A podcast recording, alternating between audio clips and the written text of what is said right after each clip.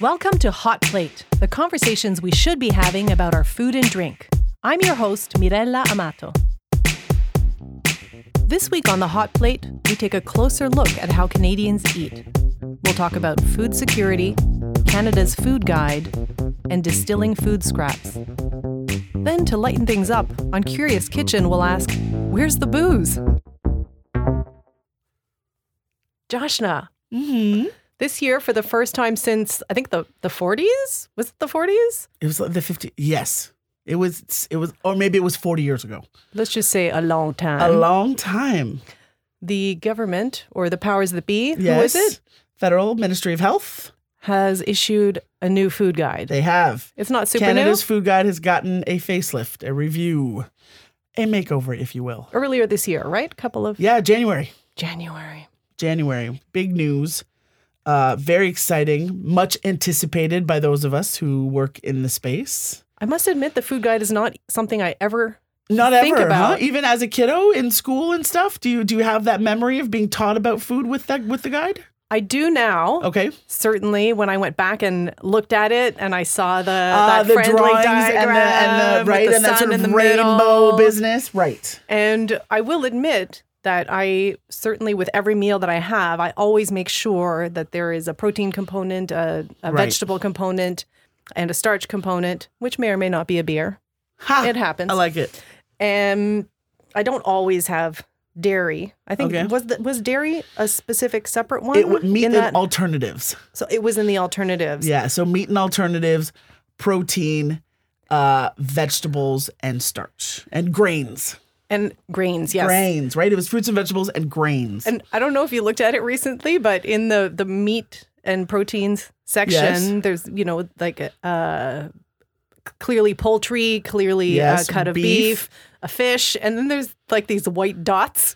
Yes. like, is that beans? What is it? it's that? it's meat and alternatives because I think at one point nuts and cheese were trying to find their way in there, right? It's just like little funny Little random is white it beans? Is it lentils? Is Like, it peanuts? what that? is it? Yeah. Doesn't matter. Just eat your your pork and your and your just eat the your beef. meat, right? Exactly. Oh, Lord. Exactly. It's a very sort of token inclusion, right? Whereas the new one is is different, right? In its approach. they really well, I mean, I think one of the smartest things they did was actually just put a photograph of food. right. Right? It's it's fresh, real, enticing, colorful food. That uh, didn't even hit me. right? Yeah. That's when I saw that I was like, finally, uh, finally, show us a plate that is in that is something that we want to dive into, Mm. right? Because all these other sort of hand drawings and line drawings that we've seen are just sort of random whole ingredients in lists. Right, whereas like no, no, no, no, no. Our food guide, like it's it's always a plate, Right. right? It always has to arrive on a plate. So show us the plate. Yeah, and the other th- now that you mention it, Yeah. because the ba- my favorite thing was the fact that a full half of the plate is veggies. Yes. which is how I like to eat. Yes. and we were talking about this in the earlier episode. That's how it. you know there's not enough vegetable on the plate, a little too much of other things. That's exactly it. And with the old depiction.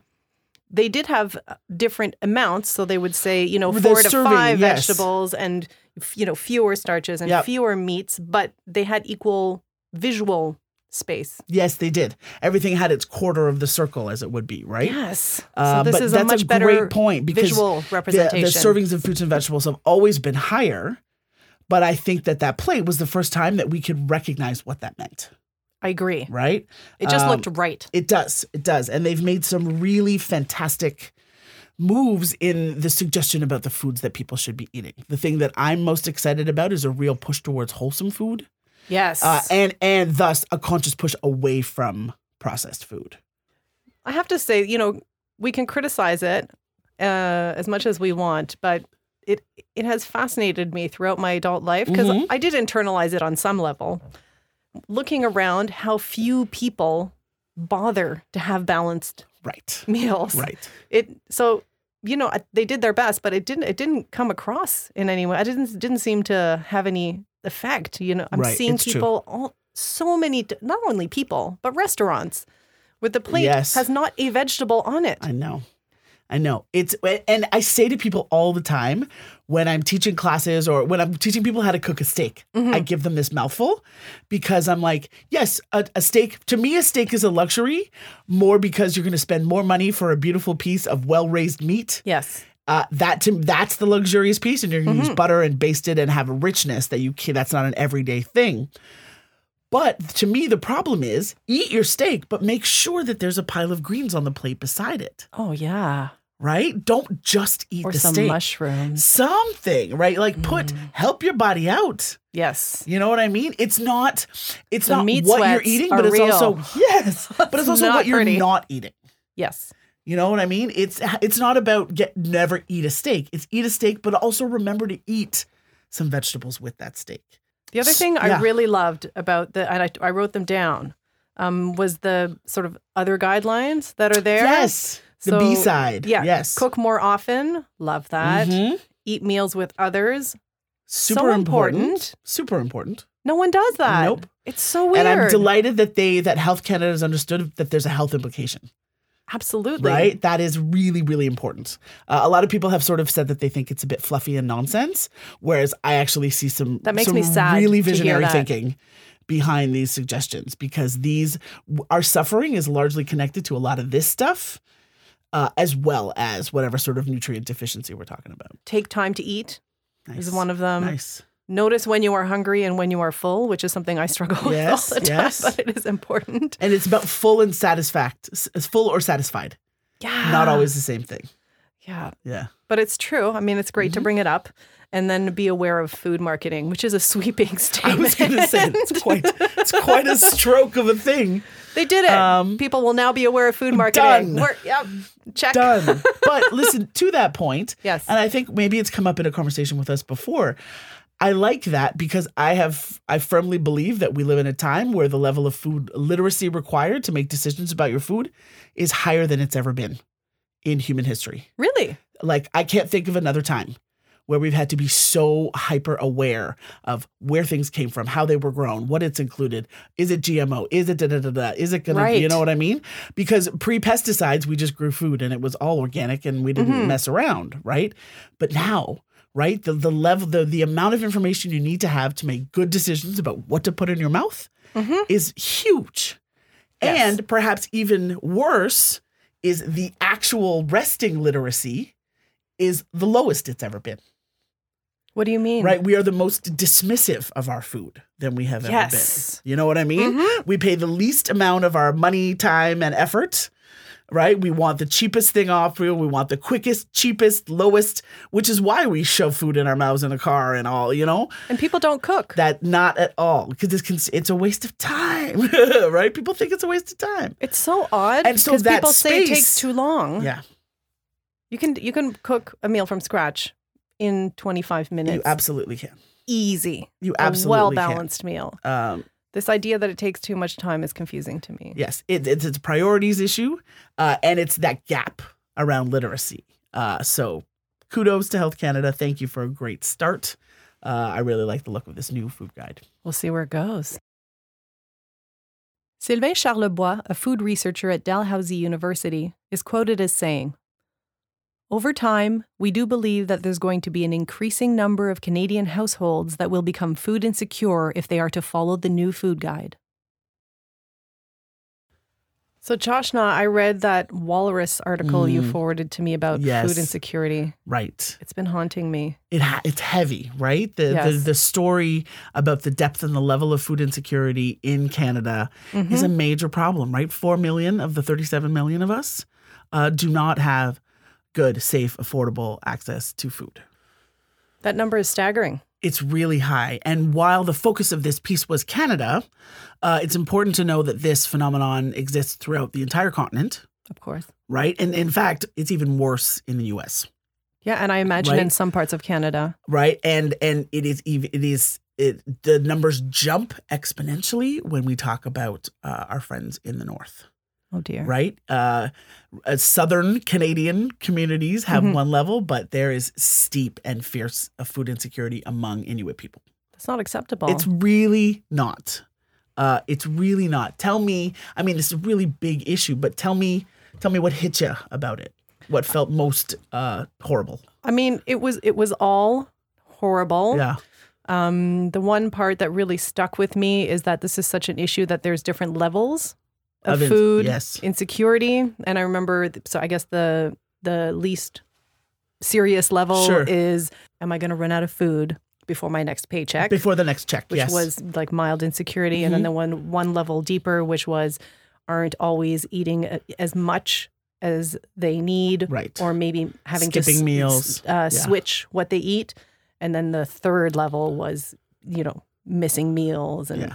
Uh, just being hungry just all the time. really empty em- empty and cupboards. to me, that really highlight. I mean, if it's such a serious issue, is that there are levels of it. right. Um, it says two things. First of all, it's very serious. Second of all, we know about it. We've been studying it. Exactly. So what's next, guys? yes. When are we going to do something about it? right? Right.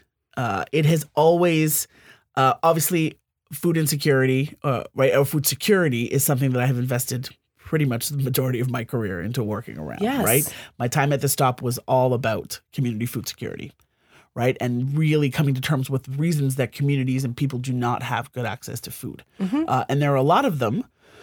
However, uh, the vast majority of them will rest uh, on money Yes. right? Their skills and knowledge, uh, geographic, you know, determinants. There's all these things, but really, it's about the fact that people cannot afford to feed themselves well, I think that was clear right? in the article. It's really Yeah. that, um, and the what what is compelling to me is just really thinking through your own budgeting.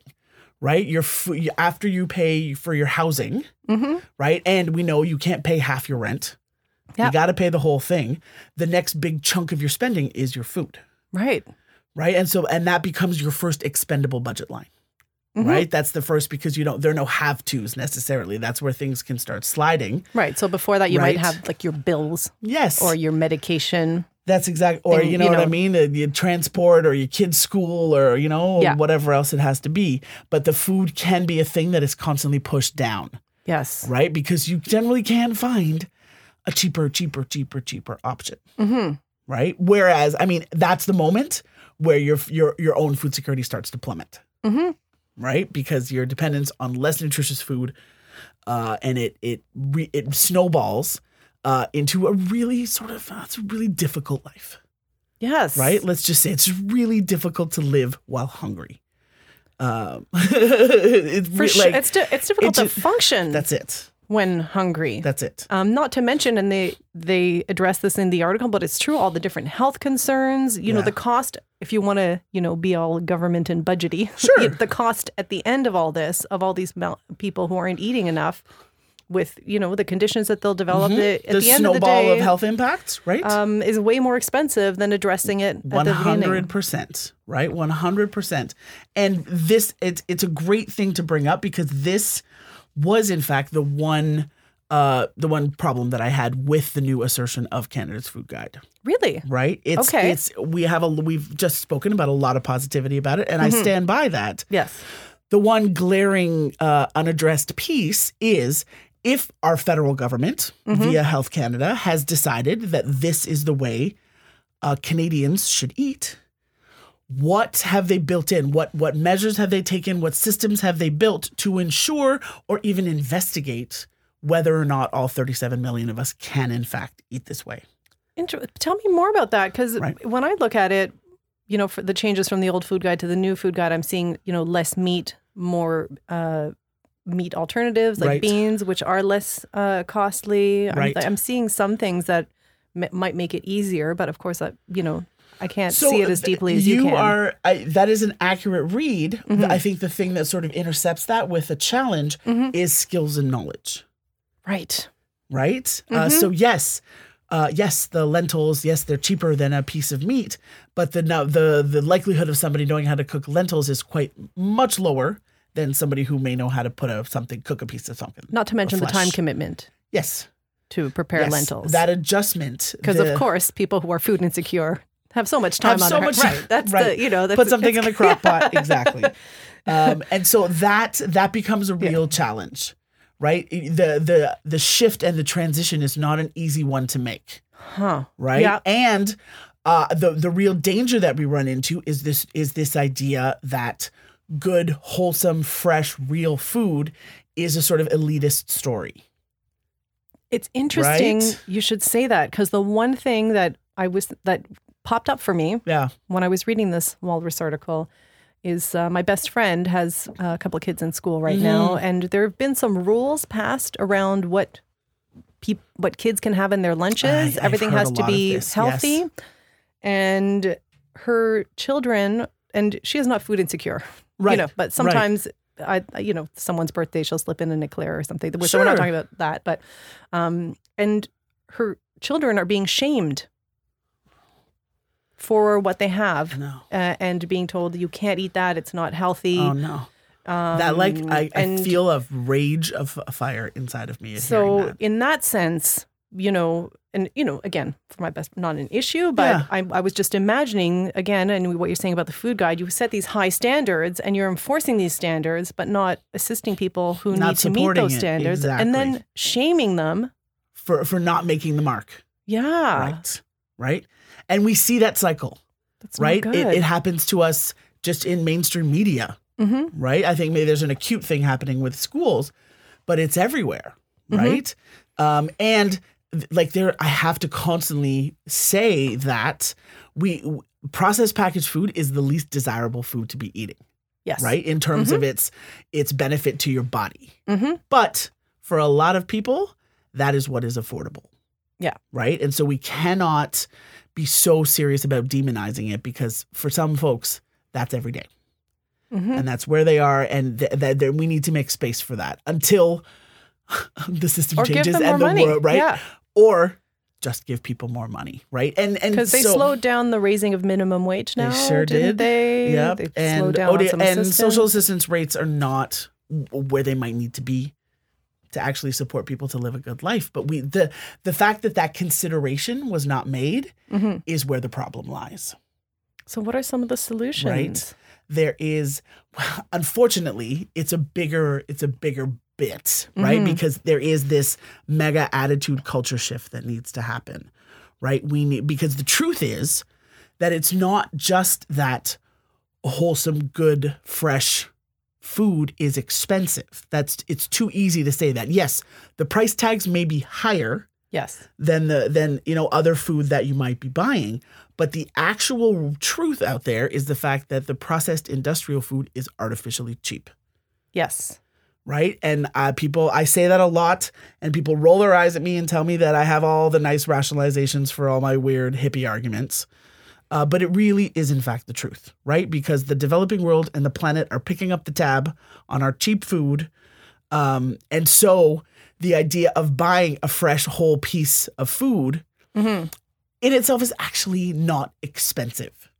But because you can see this lower ticket item, right? Because Yeah. a $1 burger exists, it completely I think we can put distorts. burger in quotation marks indeed, there. indeed, right? no meat in the meat. Precisely. Um, it's it skews our understanding of what is appropriate for us to be spending on our food. And and excuse the government's Yes. understanding, I think more importantly, Yes. of how much how much subsidy is needed This is it. or how much assistance is needed. Right. Uh, and one of the one of the lovely bits that I found recently, just in doing a bit of research, is uh, a lovely team of folks at Dalhousie University did a study uh, and connection to folks uh, Canadians in response to the assertion of the new the new assertion of the Yes. food guide. And one of the great things that they came up with was the idea that it may be too expensive uh, for most Canadian for all Canadians. It's dangerous to say it like that Yes. right? Because too expensive suggests that it is a, a frivolous plan Yes. when it's not at all, right? But but people's capacity it's too expensive for people's budgets and their capacity, right? Because this readjustment has been made, cheaper food is available, like so it this the switching of this whole idea is really what what needs to happen, right? And revaluing people, really, unfortunately, right? revaluing people and revaluing people food. One hundred percent, right? Again, on uh, a government level. uh, yeah. at that level, right? Yeah. Access to good, proper, whole food is, in fact, a basic human right, I agree. right? It is. Uh, and the fact that I've always said that in the world, we can only be so happy about the fact that we have so we know we walk around with computers in our pockets and you know what I mean? And incredible feats of technological success. Yet we still have not actually figured out how to make sure that all 7 point whatever billion of us have a good meal at least once a day and not even It is. here, it, right it's in Canada shame. exactly at a at a very basic level. ve- it's it's in Toronto. It's down the Yeah. street. This is not about Africa or some you know Yeah. other over there notion. Um, it is here in our community. It's our neighbors who are going to bed hungry, uh, and that is a real, real problem. and their Uh, children. and their children, right? Because hungry, hungry, hungry children mean hungry mothers Yeah. Right? There's no way a mom or a parent, I'm sure a father feels this as well, will eat and not feed their kid, No, no way. right? Mhm. There's food, two people are hungry, only one person's worth of food. Kids getting the food. Um, so, food insecurity in this country is a massive issue. I believe it is completely shameful that we have this many hungry people living in here in our community in this wealthy, wealthy city. And equally shameful, it's not being talked about enough. So No. thank you for bringing it up, Joshna. Ah, thank you. Thanks Thank for making you. space.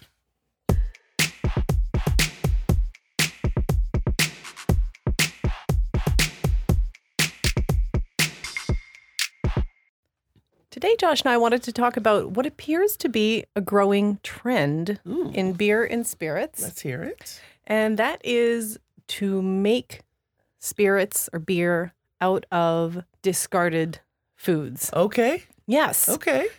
I have come across five or six articles about this in the past month No way. about all kinds of people using, you know, day old uh, bagel, all kinds of baked goods from, you know, food banks at the end of the day, things that hasn't been distributed, um, distribute, things that, you know, they have weren't able to get rid of. yeah. Sushi rice from sushi restaurants, that sort of thing.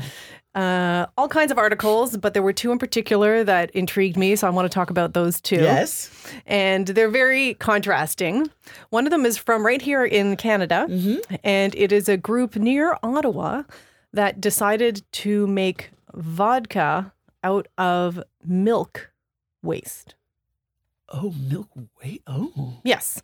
So, interestingly, it appears that with um, the dairy industry having become so proficient at making cheese and making uh, making yogurt, Sure. using the proteins, using the cream, we're left with this uh, this product called milk permeate.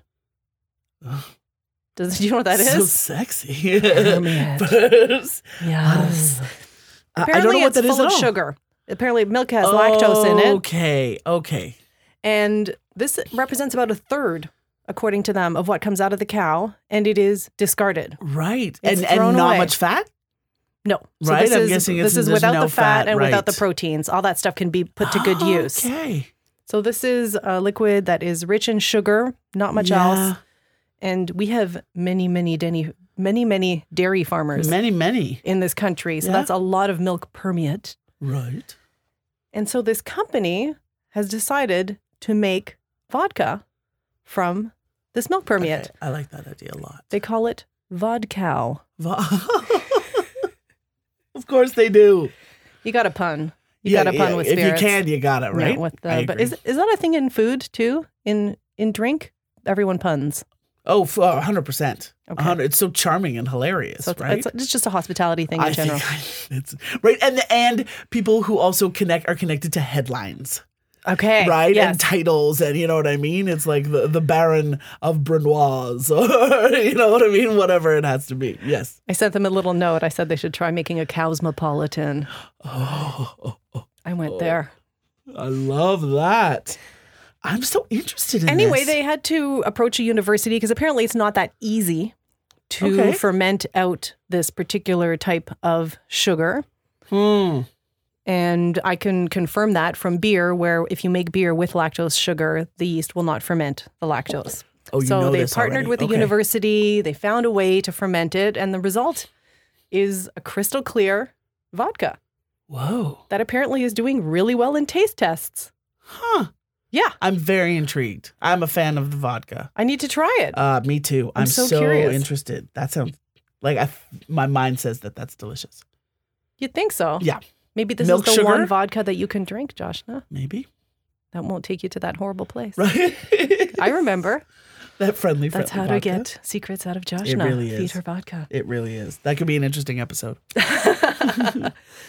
The other thing that I came across, which was fantastic, is this guy named Bjorn Steinar.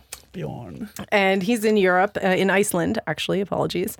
And he describes himself as a product designer and a professional dumpster diver. Of course he does. And I have to admit, I love what he's doing. Yeah. He goes to larger food importers, Okay. will go into their dumpsters and find, you know, a huge pile of bananas Mhm. or cherries or whatever happens to be there. Right. And then he will take that, and that's his catch of the day. Okay. He calls it the catch of a day.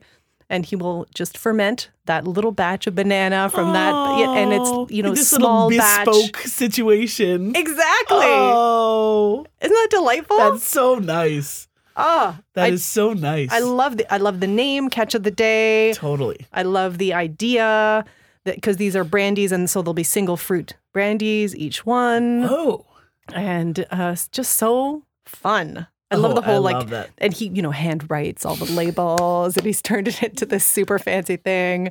I want to taste them all. I wonder what his distribution process is. I wonder. Right? There's people on the inside. There's clearly there's got to be a community on the inside who connects to him, and it's just like just uh, a subscription model would really be the smartest, right? For sure, and you know, I he shows his equipment. Uh, I've seen the video; it's tiny, so it's very, very small batches. I don't think he needs to look So far great. to find uh, people. But Well are there any done. Food initiatives that are? Is there any way to reuse food into food, or does it just have to be turned into booze? no, there's lots of ways to reuse food into food. Okay, right there's i mean there's sort of simple stuff Mhm. like uh, we see a lot of lovely scenarios where you're making like uh, pastry pockets with mushroom and broccoli stems okay, right because it's the stuff that is always sort of tossed and not paid attention to so if we just reduce we pull that we, uh, Okay. hopefully it doesn't actually get to the dumpster yeah, you know what i mean? It originally will head out in the organics bin but if you can if you can rework it and truthfully i mean people don't realize that on a stem on a stalk of broccoli if you take your veg peeler and just peel down two or three layers you get to a very tender sweet right. thing. I'm I'm just confused because Right? I eat the stalks of both I my know, broccoli I know, but you are and not my the mushrooms. average bear, like, my darling. Am I doing it wrong? no you're doing it super right Okay. um but a lot of people just want the trees on the broccoli and they just want the cap on the mushroom They even sell that the broccoli Uh, crowns. precisely, I'm like, where's the rest of the broccoli? yeah That's so weird. uh, it's and so these are the sort of nice things to Mm-hmm. do there. In fact, um, one of my pals, uh, Chef Ricky Casipe of Ricky and Olivia fame here in the city, Okay. he started making taco shells out of chicken skins. Wait, what? Yeah, taco shells out of chicken skins. So chicken skin tacos That sounds right? delicious. So exactly. So the chicken skin, you can sandwich it between two sheet pans and roast it in the oven essentially, right? Mm-hmm. Right. That renders out the fat and it flattens it and crisps it up. Mm-hmm. So then and then he would put like a bit of sort of, you know, you need something bright and acidic to cut through all the fat of the skin, but it is rich and perfect and delicious. Right? And All things- texturally, that- oh, so Just seems so good, right? satisfying. And you can do things like um um sprinkle mushroom powder and stuff on top of it for uh, you know what I mean for all sort of augmented or chilies or nutritional yeast and all this kind of stuff. Um and fourth and this is all stuff that would have just been chucked in the organics bin For sure. right? So there, I mean, listen, the truth is, any good kitchen has a, the most minimal waste, Right. right? Before global warming, before climate, you know, before any of it. That was just ethics of running a kitchen well. That's what the soup of the day is for, right? That's exactly it. That's exactly it. Um, but now, in this sort of this new climate and this new excitement and passions that we have around reducing waste, there are so many delightful, awesome things that can be done. Uh, with food that would have been chucked, or just um, broadening our understanding of what is not good.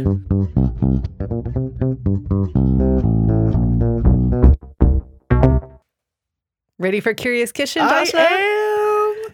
I love the big smile that comes on your face when I pull out the And the glassware. gla- I love it when it's a thing to drink.